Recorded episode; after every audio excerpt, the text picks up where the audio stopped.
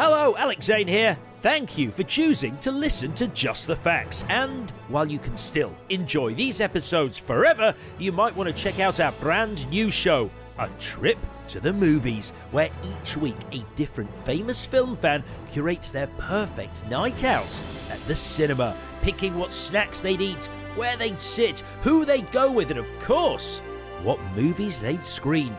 If you love cinema as much as we do, search A Trip to the Movies with Alex Zane or head to our socials at Trip to Movies Pod. That's at Trip to Movies Pod to find out more.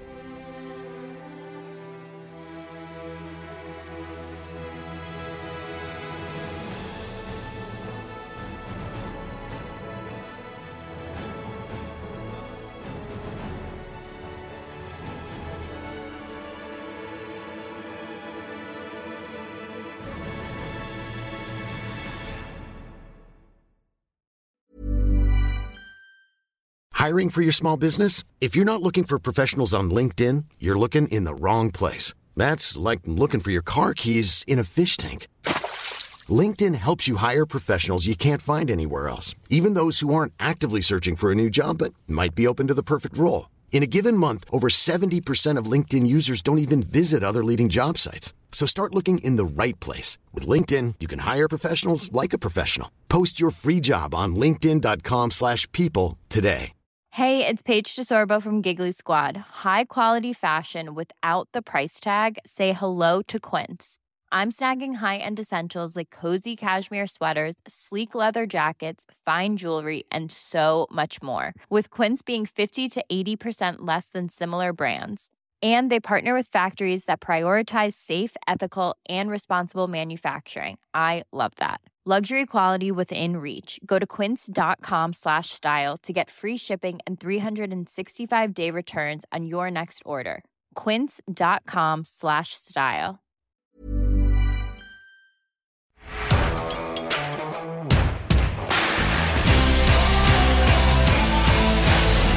Hello and welcome to Just the Facts with me, Alex Zane, the podcast that takes a journey through the cinematic CV of a different guest every week to uncover some fascinating facts about their career.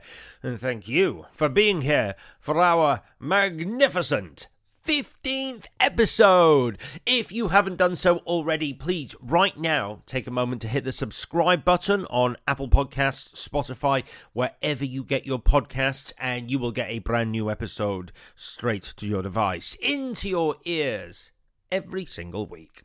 And for all the latest news and updates about our upcoming guests, do follow us on Instagram and Twitter at JTFPod. That's at JTFPod. And also, if you do prefer to watch your interviews rather than listen to them, then the video interview comes out the Friday after the podcast which is on a Tuesday. So the Tuesday is the podcast, the Friday is the video interview, and you can watch it on our YouTube channel. Just the Facts with Alex Zane. Subscribe now on YouTube. Yep, all good? All good. Right then. My guest this week is a devilishly talented actor who has seen his TV show Lucifer become nothing short of a phenomenon. A phenomenon that is drawing the curtain on its final season, which begins this Friday on Netflix, September the 10th. It's the final season of Lucifer. It was an absolute pleasure having him on the show. Please welcome to Just the Facts, the incredible Tom Ellis. Lovely business. How are you? How are you, Tom? I'm very well, thanks, Alex. I um, I'm sitting here in New York, looking at a very sunny Brooklyn, Mm-hmm. It was mass, massive thunderstorm yesterday, and it feels like it got rid of all the humidity that's been existing here for the last two months because it's been boiling. But um, I'm good, mate. I'm good. I'm happy. What are you doing? What are you doing in New York? I am. Sounds very fancy. I'm shooting a movie. Oh, um, I know. I'm doing. I'm doing a new um, romantic comedy film for Netflix. It's going to come out next year. Uh-huh. Um, and I'm working with Gina Rodriguez, who is the star of Jane the Virgin. Um, and we're having a lot of fun. Fantastic. Oh, yeah. Oh, New York's a great city. It doesn't Ugh. it doesn't do weather by halves though, does it? So it's either no. bitterly cold or ridiculously hot or unbearably humid. Yeah. There's like there's there's like two windows in the year that people talk about and romanticize about. They go, "Oh, I love New York in the spring," and it's like that lasts for about two weeks, and and in the fall that lasts for about two weeks as well, and then it's just like ridiculous. then it's extreme. Yeah. Yeah. I remember once going to a, a, comedy club there. I mean, it was bitterly cold, so it's winter, and I, I don't mind. I don't mind the cold. The heat, I'm not good in. I can't stand the heat. Yeah. I've got, um, you know, Monica from Friends hair, so heat and humidity, pff, ridiculous. Yeah. But I went uh, in winter, went into the comedy cellar, uh, and it was it was cold. Came out about an hour later, six feet of snow. It was ridiculous. Crazy. That's an exaggeration. Crazy. It's very magical. It is. It's very it? magical, isn't it? Have you been a lot? I well, I've been over the year, over the last sort of like I guess ten years. I've sort of, I've been to New York, but it's always been for like a week to do press or this or that. I've never spent a, a concentrated amount of time here, but I've been, I will have been here for like two and a half months by the time we finish. Oh wow! And it's been, um, it's been great, man. Really, really cool. Do you um, do you remember the first time you went? I only ask because I remember distinctly the first time I went to New York, and it felt and I've never had this. I've never had this in LA or any other city. It felt like I was mm-hmm. walking onto one big movie set because of weirdly enough all the romantic comedies we've all seen set in yeah. New York. Just like it's just iconic images everywhere, and like things that you don't think about that are iconic images, like steam coming out from from like manhole covers, and that actually happens in real life. Yeah, um, just just the hustle and bustle of New York that you see on the big screen. It, that's how it is. That's the weirdest thing about it, and it's it's kind of timeless as a city in America as well. Yeah, yeah, I uh, yeah, I was that guy. I remember the first time I saw steam coming out of a manhole. I was like, "Photo! I need a photo of that. I've never seen it in real life." I know. It's uh, it's. Yeah, I keep having those moments. so, um, so is that where, where's home for you then? Are you still UK based? I think of you as living in LA. Weirdly enough, probably because of Lucifer. I mean, I've, yeah, I mean, LA is pretty much home base for sure. Um, my kids still go to school in the UK, um, and so I, you know, I'm back in the UK a lot to see them, and they're over with me. So I, I do a lot of transatlantic kind of hmm. um, traveling. Um, but yeah, I just yeah, LA is very much home base at the moment, mm. for sure. That I mean, it sounds it sounds. I guess some people go, "Oh, that sounds like a lot traveling back and forth across the Atlantic."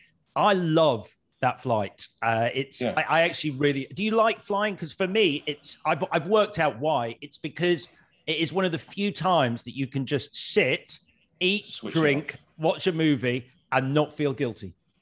Absolutely, hundred percent, completely with you on that one.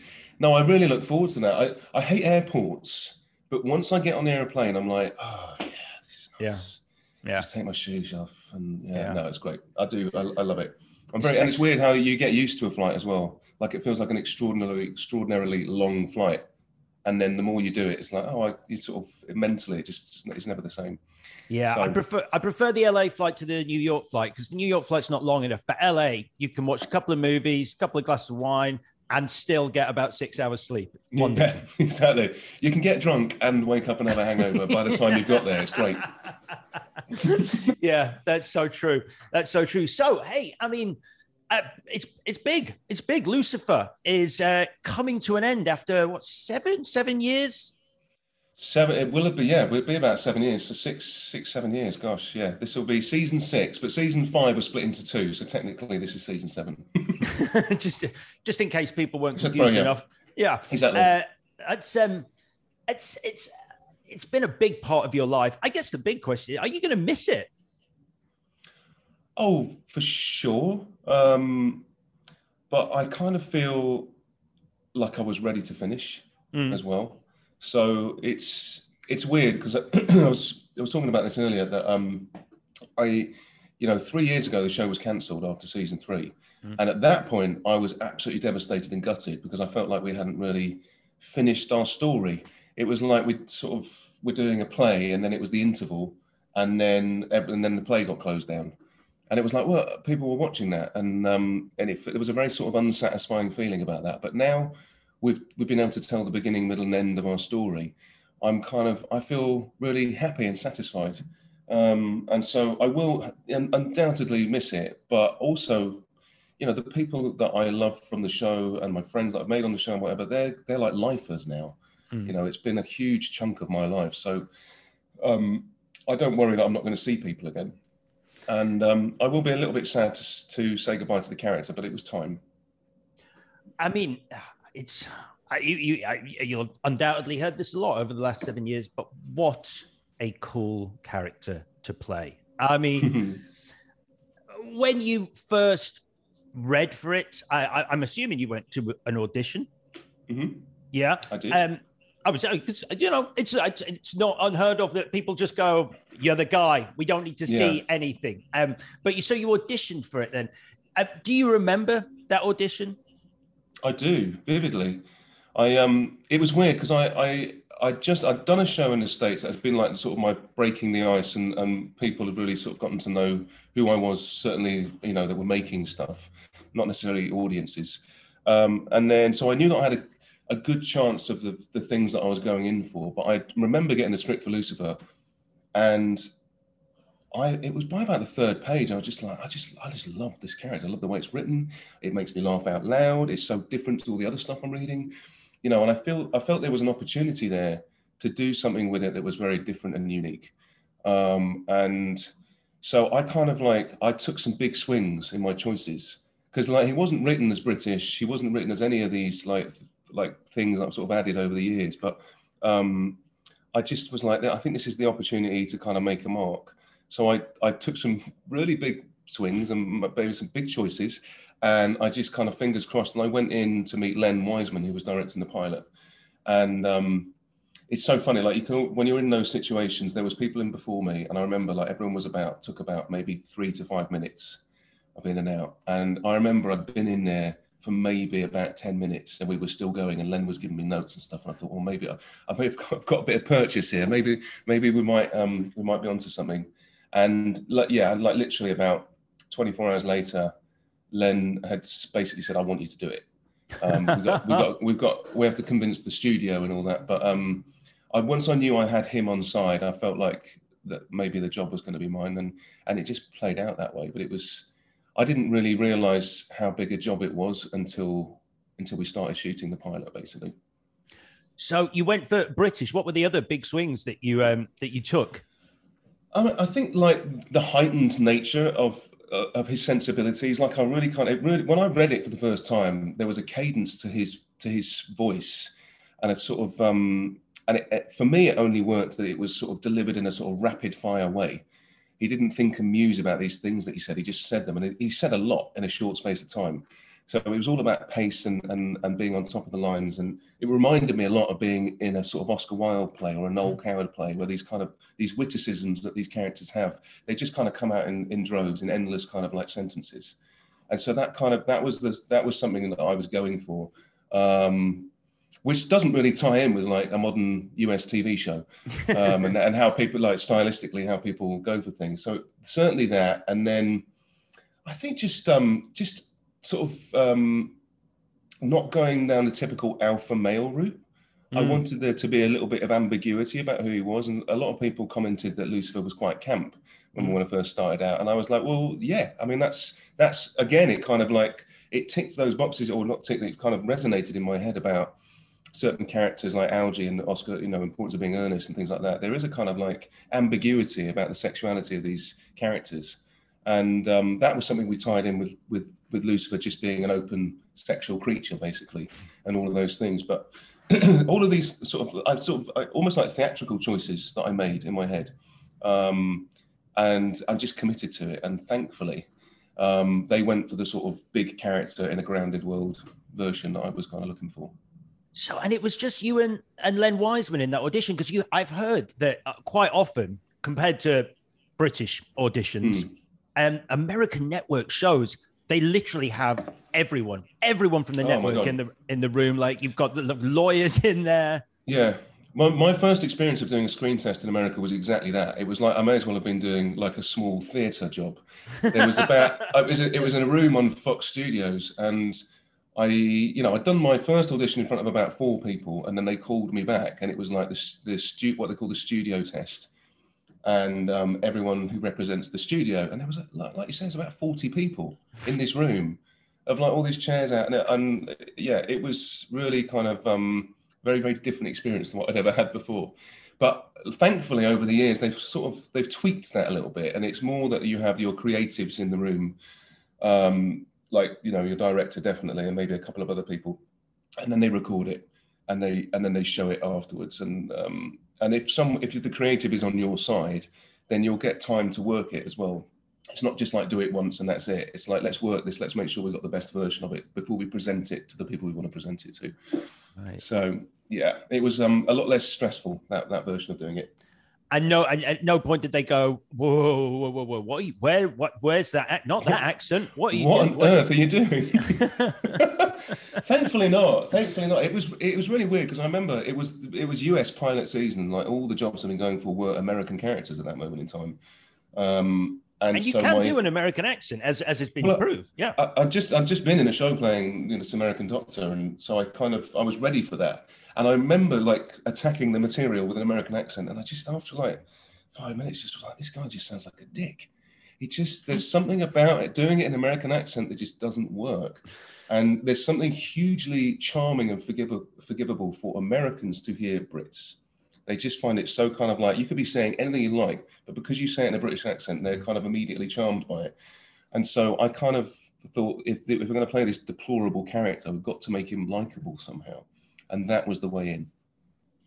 And uh, did you feel like you'd nailed it? like when you walked out because sometimes I, I, it's it's that you just know that you've hit everything and i mean obviously len calling you 24 hours later was a clue but yeah. uh, but before then were you like in that 24 hours were you like i think i think i got that I, well, I knew I knew it had gone well because there was um, a casting director who had called like after that session had finished, called my management team to say that went really well. Um, you know, Len's very keen. We've got some more people to see. Blah blah blah.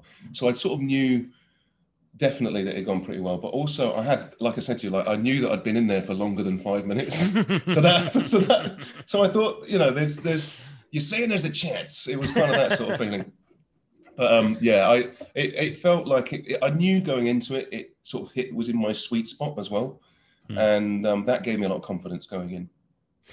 So, uh, what's it? What's it like? I mean, it just. It, it fascinates me because it's such a big thing. TV in America, network TV, a network show like this. And obviously, you're a familiar face on British TV. You've been in Miranda, you know, which is a huge series for the BBC. But actually being cast as the lead in a, a show like Lucifer, what what's what changes around you? Like, d- does it feel like a palpable difference in your life that there's suddenly this network is there going, "You're a guy." Yeah, I mean, yes, to, but it's it's strange how when you're right in the middle of it and you're doing it, like I don't, I didn't didn't think about it, and I mean things that that were definitely different in those circumstances in terms of filming. I was like, wow, like on the pilot, we shot on uh, Hollywood Boulevard for five nights in a row, and we had it closed off between Highland and La Brea, which is essentially where the Oscars are, where the red carpet for the Oscars. Yeah, yeah, yeah. We had that entire section closed for our filming, and I was like, wow! And it was like huge crews and all these techno cranes, and I was like, wow, this is this is like pinch me moment. Um, wait, wait, wait, wait, wait, wait. Where did they put all the all the crazies? Because Hollywood Boulevard is oh, like we still have the crazies. Like I got a lo- I got I got a load of shit off one of the Spider Men because um, there's about there's about four of them, and they all. One of them, like some of them are really great, and there's one that basically essentially just wears the Spider-Man pajamas from Argos, and he's only and he's never washed them, and just covered in like salty stains of like sweat and stuff. I've that, seen him. I've seen that Spider-Man is really angry, and he was really angry that we were on his patch for five nights in a row. oh. Do you understand Spider Man? You are meant to be a friendly, friendly neighborhood Spider Man. That is your one thing. and a really gruff voice. He didn't sound like Peter Parker. Um, but um, yeah, no, that that was. I knew that that felt like I was in a bigger thing, like from a technical and from a work point of view. In terms of like how it's become, you know, as a show and like how it's changed my life in that way. It's only really now, to be honest, Alex. And and like I would say, the huge difference was when we went to Netflix. Hmm. And since the show went to Netflix, that is such an enormous platform. um, like globally. And it was also the first time that the show was going out to all the different territories at the same time and dropping at the same time. Um, that's when things really, I was like, oh, this is different. And now like, I find myself in New York and I can't really walk down the street without people like stopping me, going, oh, yeah, I love the show. And it's, and I get that everywhere I go now. And that's, lovely um, and really affirming, but also like that's the difference. It's it's really changed my life in that sense. That's kind of crazy, isn't it? Because like normally it's sort of you know the first few seasons would be mm-hmm. sort of the big sort of launch pad uh, for a show exactly. and, the, and the thing that people go, "Have you seen this? Have you seen this?" But I, I, I guess you know it must be quite strange, sort of being three, four seasons in. Four, it was the fourth season that went to Netflix, wasn't it? So the fourth yeah. season in, and then only then does it sort of catch fire, which it, it really has. It feels like more people than ever know the oh show oh and talk about it. I think, yeah, and I think uh, there's a few reasons. I mean, Netflix being one of them. I think lockdown being another one of them is that, like everybody in lockdown, you know, people just binge their way through everything they hadn't watched, and so we already had a, like a really big fan base before that, and now it just feels like going into the final season, it's just, you know, it's it's gotten I wouldn't say out of control, but like it's it's bigger than ever, and it's just um, it's amazing to be part of it um, on this side of it because I remember when we started out and it felt like there's so much TV being made these days that you just want people to kind of like give you a chance and watch it. Um, and to have sort of broken through that and come to a place where like it's a household show and people know the show and you know more often than not I'll meet people and one person in their household will watch Lucifer. Um, and that is that just feels like a massive achievement these days because it's it's not the same as it used to be when there's only four channels when I was growing up. yeah. yeah. I mean, back then you had to stand up to change the channel as well. You were sort of oh, crossing yeah. the room, thunk thunk. Uh, yeah, exactly, exactly. Yeah. Uh, it's it, you mentioned the fans. Um, we actually actually yeah, uh, uh, uh another actor um, who we had on the podcast uh, has had a similar experience and still has a similar experience with um, with their show, which has just a, a, a, really rabid fan base, and I mean that in a good way, uh, mm-hmm. uh, like Lucifer does, which was has Sam Heughan. Um, oh yeah, he's a friend of mine. Is he really? We went to drama school together, me and Sam. He was a couple of years below me. I like to do all my research, and it, it, I'm, I'm, now embarrassed that I, I did oh, not know that. So you you were at drama school with Sam. Mm-hmm. Oh wow! We had, we had a really. It was interesting actually. I look back at it now, and we had a really um, fruitful kind of couple of years, but in terms of talent, because James McAvoy was in in my class as well at, at drama school, and then we had Sam, we had um, Michael Stephen Cree, and there's a few other people as well have done really well out of that kind of grouping. So yeah, no, it's um, Sam. Sam indeed does have a very rabid, outlandish, outlander fan base. Um, he's a he's a great guy though, so he deserves it. Oh, we, we, and were you actually friends in um in drama school? He oh. was. I people laugh about this, but we used to call him Handsome Sam. Like that was his nickname. Anyone whose nickname is much longer than their actual name is like you've got to really think about that. But he's Handsome Sam. He's always been incredibly good looking and just an incredibly lovely chap. Oh wow, yeah, he is. He is lovely and and and and very very very handsome. Yeah. Mm-hmm. Although you're you're very handsome as well. It must have been quite a year. Quite a year. it's, it's that's that's kind of weird that uh, that he gets the handsome. Were you're not a little bit annoyed? You're like, what what do I get? What's my nickname? Did you? I was waiting. I was waiting for my glow up, basically, Alex. at that moment, at that moment in time, I was very, I was very into the Guinness in those days.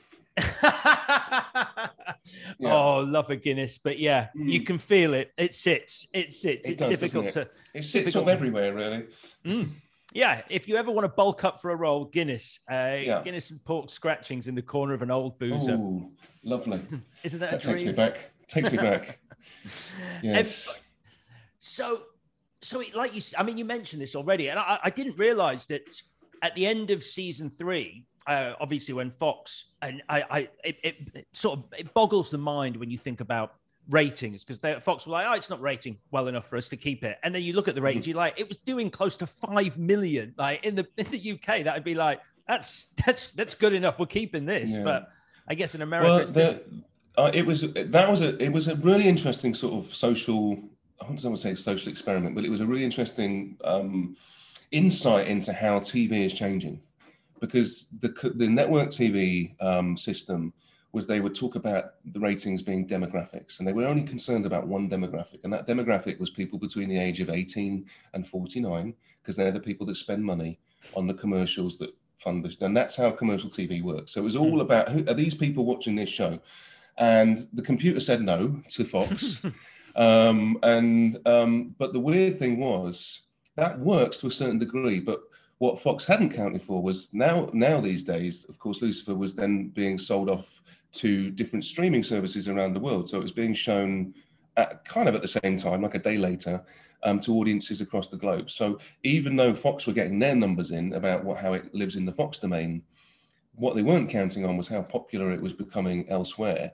And that's when this kind of weird thing was like, well, this show that is on what they call on the bubble over here, which means it's like it's got almost enough viewers to be safe, but not quite. Mm. Um, suddenly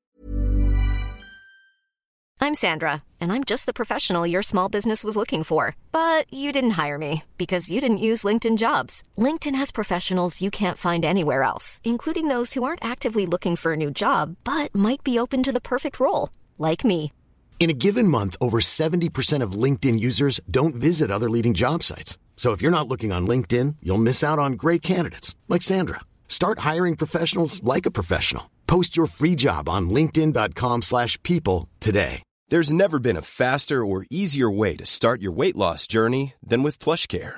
PlushCare accepts most insurance plans and gives you online access to board-certified physicians who can prescribe FDA-approved weight loss medications like Wegovy and Zepbound for those who qualify.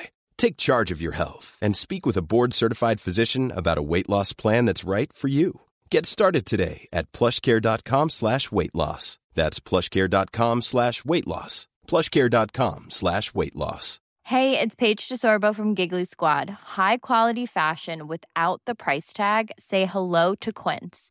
I'm snagging high-end essentials like cozy cashmere sweaters, sleek leather jackets, fine jewelry, and so much more. With Quince being 50 to 80% less than similar brands. And they partner with factories that prioritize safe, ethical, and responsible manufacturing. I love that. Luxury quality within reach. Go to quince.com slash style to get free shipping and 365 day returns on your next order. Quince.com slash style. Millions of people have lost weight with personalized plans from Noom, like Evan, who can't stand salads and still lost 50 pounds. Salads, generally, for most people, are the easy button, right? For me, that wasn't an option. I never really was a salad guy. That's just not who I am. But Noom worked for me. Get your personalized plan today at noom.com. Real noom user compensated to provide their story. In four weeks, the typical noom user can expect to lose one to two pounds per week. Individual results may vary. Went from, they were like, oh, we're going to cancel that show. They didn't realize that there were like gazillions of people watching it who were going to say, hold on a minute, I was watching that. Um, but you know, it was uh, I was fortunate to be on the right end of that kind of equation, basically. But um, it was it was an interesting insight because we we felt for a long time like maybe we weren't that popular, you know, and that and um, we, we, were always sort of fighting for our lives, basically. That um, sounds like an awful condition to work in, like constantly. Well, it is. Like, I mean, with the the axe hanging over you. It, I mean, but that is how American TV, network TV works. Like you're literally waiting for your viewing figures to come in to go, are we safe? Are we safe? Are we going to do another season? You know, are we going to do any more of this?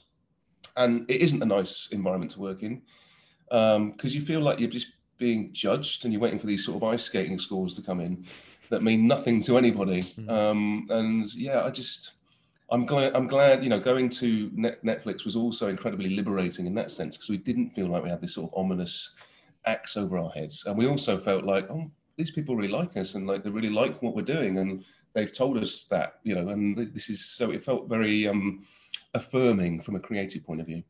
And it must have been nice. I mean, obviously, not the best circumstances to be made aware of your fan base, but it was a, a huge deal. Save Lucifer uh, trending on mm-hmm. Twitter, and, and just to see that mobilization of the fans must have been quite nice. Mate, that was like that was what my turning point for me because I'd found out the show had been cancelled about 24 hours before it was announced. And I was um, I was at a fan convention in Rome, having a great time, um, and I uh, suddenly got this news, and from being in a room where everyone was celebrating Lucifer and talking about it and stuff, it was like that was it. It was over, and I was devastated. I mean, to be honestly, I was really, really gutted because I'd been having a great time doing it and just felt like you know um, we would keep going because it felt like it had started gained that popularity. So I felt devastated, and then as soon as it was announced to the public, I like my phone just blew up, and it started to make. Initially, I was just like, oh, oh, well, this is lovely oh, people are reaching out saying how much they love the show and this is, this is amazing. And then this hashtag Save Lucifer started, and then like it just didn't stop. It just kept going and going and going and going, to the point where I went to bed that night, got up the next day, and it was like, wow, this is people are really angry about this. um, and then and then I got a call from Warner Brothers saying um, that they were going to try and find a new home for it. Um, but not to like hold my breath. These things are very unlikely. But just so you know, we're trying because we've taken notice of the fan response. And that's when I um, packed my bags and sort of headed out to LA to try and help with that process. Mm. And uh, as I got to Heathrow Airport, um, I got a direct message on Twitter from BBC Newsnight saying, We're following this thing about Save Lucifer. Do you want to come on the show and talk about it? And I'm like, On BBC Newsnight? This is bonkers. this is like grown up news. What are you talking about?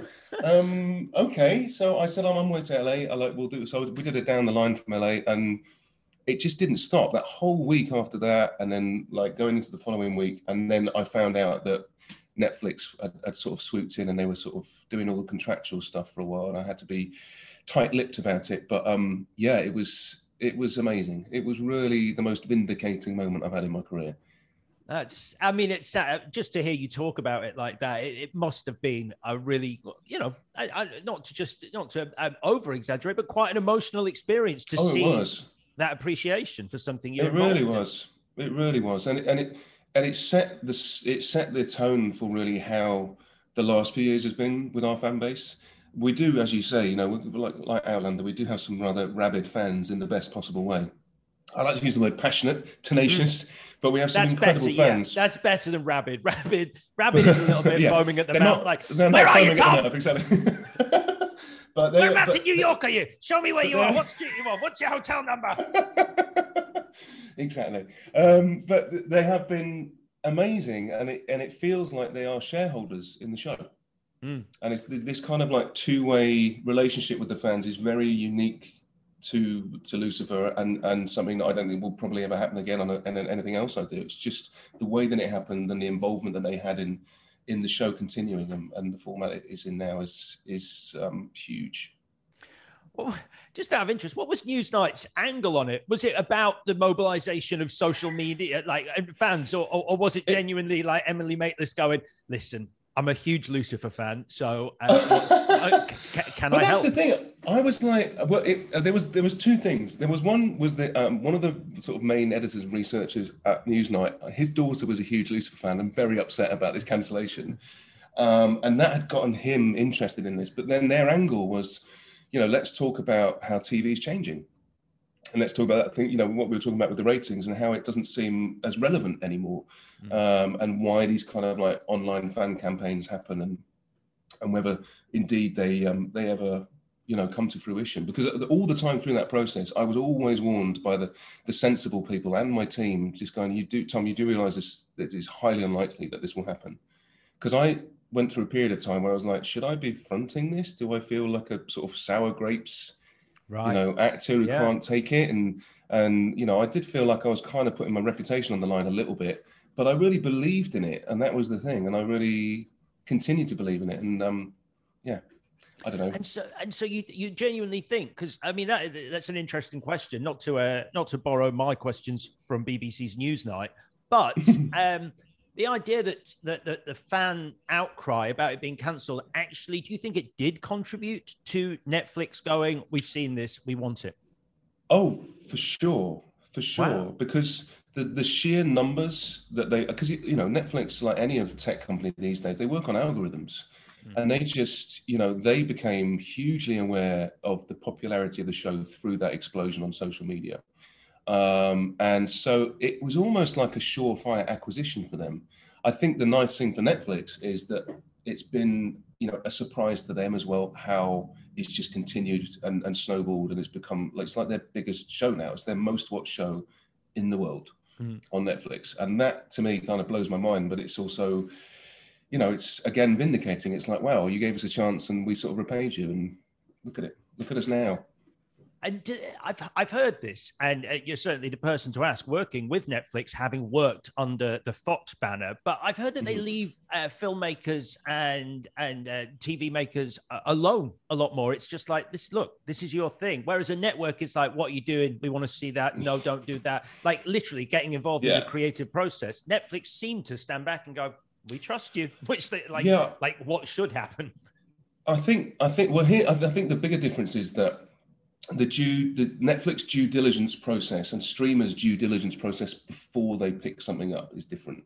So these days, rather than doing the pilot system where they do one they do one thing and see how it goes and see how people respond to it, they want to pick up like a straight to series order these days. So they want to mm. pick up something that's like 10, you know, 10 episodes or whatever. So they need a lot more detail up front about what it is.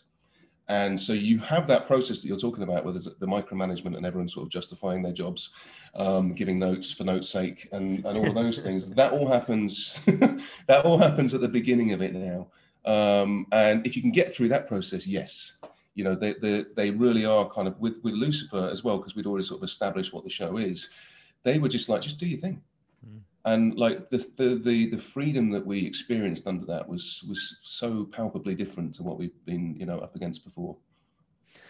It's uh, i mean we, we're talking about i mean uh, the fan base for it. Not everyone loves the show though. I do remember there was that petition wasn't there? Like uh, moms for america or something. I'm one, not, not one million, one million mums i think they right, were called. right right yeah there's, right. there's six of them yeah, it's, it's, it's yeah. There's like it just it, there's probably just one of them. Uh, it re- always reminds me of Maud Flanders. Won't somebody think of the children? It's yeah, right. um, it's yeah, saving saving. What was it? Was because it's, it's because you made Lucifer too nice, didn't you, Tom? You made well, it's because it was a it was a show about the devil. I mean, th- here's the thing: they they complained and petitioned before they'd even seen the show, which I I loved because there was two things at play there. One is that I can say, well, that says more about them than it does about our show, um, and everyone's like, yeah, Tom, that's right. And and then the other one is that um, I and I love this. This was my trump card. I was like, do you understand where I'm from? Like, my dad is a Baptist pastor. My uncle is head of theology at Regent's Park College in Oxford, and my sister is a pastor, and they love it. They've got a problem with it at all. So, what's your problem? I forgot. Yeah, you. I remember reading this. You come from a religious family, and you're playing the devil, and they're yeah. fine with it. Yeah. Well, I mean, I think, and it, the, I have to say, the most satisfying things, you know, the messages that I get from fans are from people of faith, which I get a lot of. You know, um, saying I, you know, I, um, I'm this, um, I'm X, Y, or Z, and I believe this, but I get so much from your show because of this. And there are there are messages to be found within the show about um, good things like the for and we always say this for a show about the devil it's incredible how much kindness it's promoted amongst people amongst its fan base and stuff yeah yeah it's a, it's a great it's it, honestly i don't think i've actually said this but um weirdly you mentioned it already i, I think I, I binged like most of it in uh, in inside of like two weeks in lockdown because I was like, it was, really? it's, it's great. It's one of those shows. I, I don't mind saying it. Crack open a bottle of red, bang Lucifer on, poof, yeah. just like you can do like six episodes in a sitting. It's fantastic. It's really good, and you're fantastic in it as well. I think it's it's a great role. It's it's really fun to play, and I you know. Having just now sort of started the, the Lucifer process in the last year, I'm sorry to see it going, but um, but I am pleased that we have a season six because um, because there, there was talk of season five being the last one, wasn't there? That's what everyone thought. Well, we that's what we thought. I mean, I we were told this is um, your fifth and final season um, by Netflix, and so we, um, you know, we set out to make it the final season, and like literally, as we were coming towards the sort of the final three episodes of shooting the final three episodes, and we'd broken what the finale was going to be. We'd, we'd, thought long and hard about what the end of the show was going to be. Um, there was another call from Netflix saying, "Hey, um, do you guys?" it's like it's like they found a shoebox full of more numbers of oh these people are watching as well.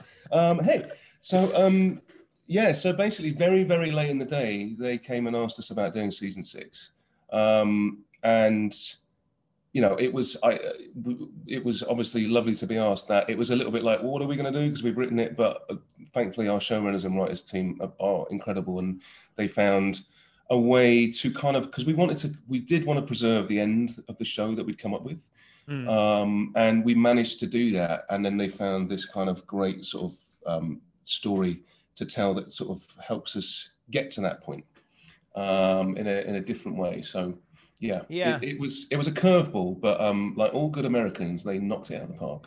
Look at that little baseball analogy. I've never done love that before. Love a baseball analogy. yeah, love it. I, you, have you been? Have you ever watched a baseball game in, in, I, in person? I have. I've been. I actually was. I went to go and see the New York Mets a few weeks ago. Okay. Um, yes. Um, who I'm, a Yankees the... fan. I, I went to Yankee Stadium when I was in New York, and so so by default I'm a Yankees fan. Although I've been told by numerous Americans when I go, "Yeah, I'm a Yankees fan," they're like, "That is like someone living, you know, in New Zealand going, I'm a Manchester United fan." It's yeah. it's it's the team that p- people abroad just go Yankees. Yeah, no, exactly, exactly. And the Mets, the Mets are the Manchester City of the piece, but they just haven't had a, um, you know, a, a big investor. yeah, yeah, yeah. Come, come and buy them. They have like half of the Middle East come and buy them yet. Um, but yes, um, no, it's, I, I do. I, sport, I do like American sport, but I really I have to tell you, I really, really miss football. I really miss. Oh my god, I miss the Premier League and I miss Match of the Day. I really miss that you see, I don't, I'm not really, it's weird. Like, I, I always feel weird saying I'm not a football fan when I'm talking to a football fan, but I don't really, I, American sports, I just love how long they go on for and that you don't really have to pay attention. I love the whole stop start thing. It's oh, like, I like a burst of action and then you sort of eat a corn dog and have a beer you and, you know, nothing happens. You'll appreciate this. I went to the Super Bowl about three years ago. Um, and um, amazing down in Houston in this amazing stadium. And it was a massive game. It was the Patriots against the uh, Atlanta. Um, and anyone who knows anything about football, that was a really iconic game because the comeback at the end was incredible. Mm-hmm. But about two minutes into the game, in this amazing stadium, tickets on the halfway line, guests of Fox because they were hosting it that year.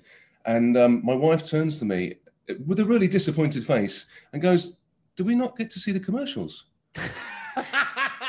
She's, my, my wife is American, but the big thing about the Super Bowl out here is the yeah. commercials when you watch yeah, on TV. It's like the it's movie trailers. Yeah, that's what you oh, wait for the big. No, we're actually at the game. No, we don't get to watch the commercials. uh, do you know what? I had a similar experience when I um I went to uh, WrestleMania 25 uh, in Houston, uh, Texas. Um, I was covering it for I can't remember uh, for a radio station XFM back in the day, and I, they invited me out there and the wrestling started, and I was like, well, where's the commentary?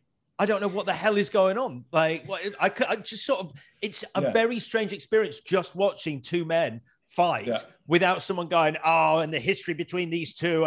The Undertaker has got some serious beef with this guy. And you're like, I, I was just like, I don't, mm. I don't really. It, it, sort of spoiled it a little bit. I need yeah. the sort of, I need the story, like the narrative to go along. With it. That with reminds me of when I was a kid and I watched the Dad's Army movie, and I was like, "Where's this? Where's the laughter? Where's the laughter track? I don't know where to laugh." um, so Lucifer has uh, stepped outside. Lucifer, as in the character, uh, he was in. Um, you were in uh, the the Arrowverse uh, Crisis mm. on Infinite Earths. I think it was called. Um, how was that? How was it? How was it uh, cameoing in that? I mean, it that was hilarious. That was like I was doing some some charity thing because I started.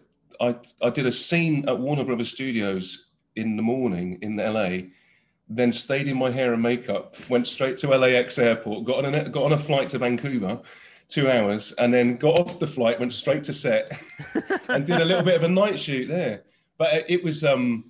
So you stayed, you were you were dressed as Lucifer on the flight to my, Vancouver. I had my my Lucifer hairdo and my like makeup on and everything, and I was just you know um, that's quite that's a thing. It took like an hour every morning to get like blow my hair out and get it into that quiff. It was ridiculous. That's, that's, a, that's the thing about Tom. He don't, he won't come out of character when he's when he's Lucifer. He will get on a plane and he will not break character. Oh dear.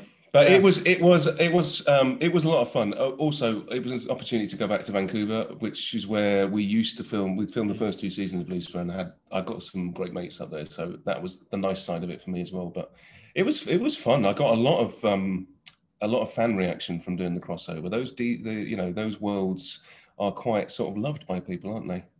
The They DC are. worlds. Oh yes, yeah, um, yeah. you do not want to say anything bad about Zack Snyder's Justice League. Let me tell you No. that. Um, No. So there is going to be a Flash movie coming out, which is dealing with like various different universes. We've got uh, the Batman, uh, Ben Affleck's Batman's going to be in it. Michael Keaton's Batman. Has Andy Muschietti, the director, has he called you yet? Is Lucifer going to be in it? I think my phone hasn't been working, to be honest, because I've not heard a thing. Um, no, I've not heard anything about that at all.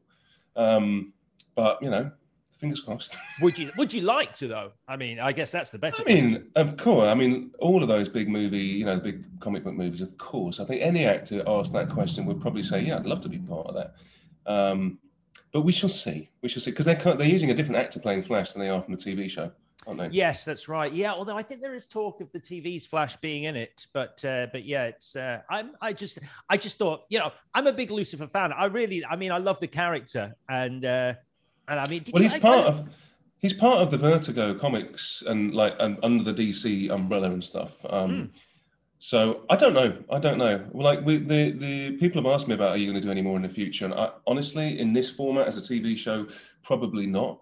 But a Lucifer movie in the future, yeah, maybe, maybe we could uh, talk about doing that. But I've just I'm ready to hang up the horns at the moment and try something else.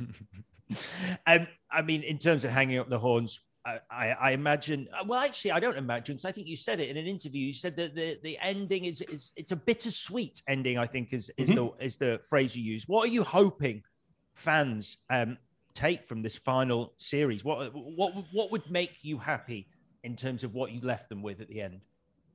Um,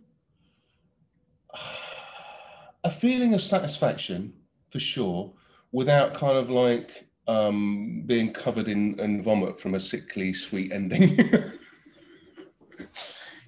Okay, good. Basically. so you're hoping that people aren't covered in vomit. Is uh, is the headline? yeah, I just I hope that people end you know watching Lucifer not covered in vomit. I mean, it's quite a simple ask. uh, did you um, did you have a nice wrap party though? Were you able to have a wrap party We when you actually finished? We haven't had one. I mean, that's the saddest. Like we we shot the final season of Lucifer during COVID, which was you know if anyone's had to work under those conditions knows it's you know you just you can't. It's not. You do everything in your power to not be around people as much as possible and cross pollinate breath and things like that. So. Yep. Um, a wrap party was not what we what we did, but I did on the last day.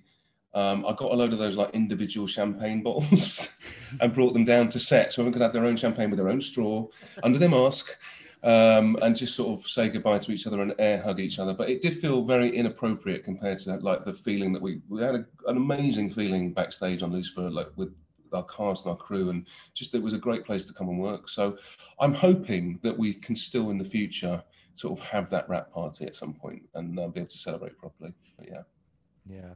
Ah, yeah, you need a wrap party. You need. uh, I mean, obviously, I it's it's a it's a big thing, isn't it? Wrap parties at the end of a, a production. Okay, so you didn't have a wrap party, or you haven't had one yet. Uh, more importantly, did they let you keep the car? No, What they did not let me keep. I know. That, people saying, "What did you take from the set?" And I always say, "I wish I could have taken the car, but they wouldn't let me."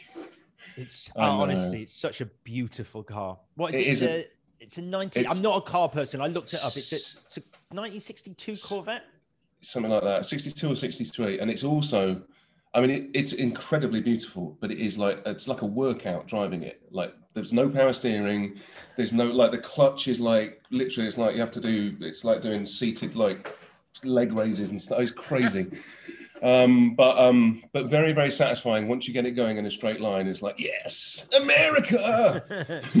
yeah, yeah. That uh, that opening scene where you is that I guess that was on Hollywood Boulevard where you're driving down in the very first episode. I just I remember watching that because I, I like I said I only watched it in the last year and I was going, oh that's cool. That just Oh, that whole li- a little tease for you. That's how we open season six with a callback to that scene. Ooh, great stuff. Mhm. All right, There we little go. Bit of a, little bit of a teaser, a little bit of an appetite whetter there.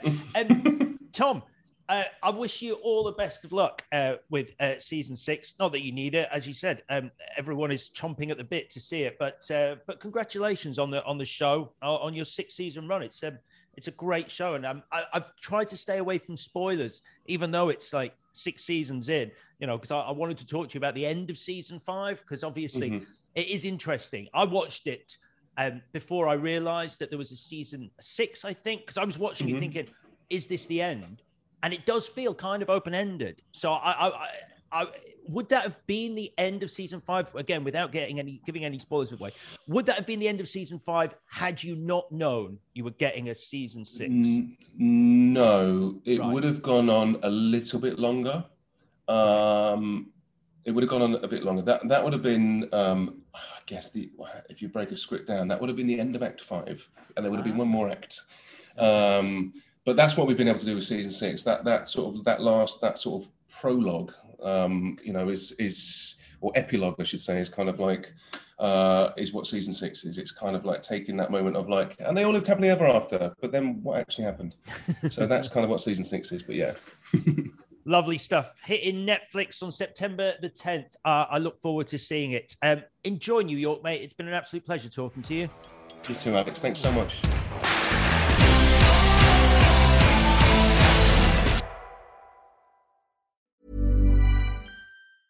Even when we're on a budget, we still deserve nice things. Quince is a place to scoop up stunning high end goods for 50 to 80% less than similar brands. They have buttery soft cashmere sweaters starting at $50, luxurious Italian leather bags, and so much more. Plus, Quince only works with factories that use safe, ethical, and responsible manufacturing. Get the high-end goods you'll love without the high price tag with Quince. Go to quince.com/style for free shipping and 365-day returns. Hello, Alex Zane here. Thank you for choosing to listen to Just the Facts. And while you can still enjoy these episodes forever, you might want to check out our brand new show, A Trip to the Movies, where each week a different famous film fan curates their perfect night out at the cinema, picking what snacks they'd eat, where they'd sit, who they'd go with, and of course, what movies they'd screen. If you love cinema as much as we do, search A Trip to the Movies with Alex Zane or head to our socials at Trip to Movies Pod. That's at Trip to Movies Pod to find out more.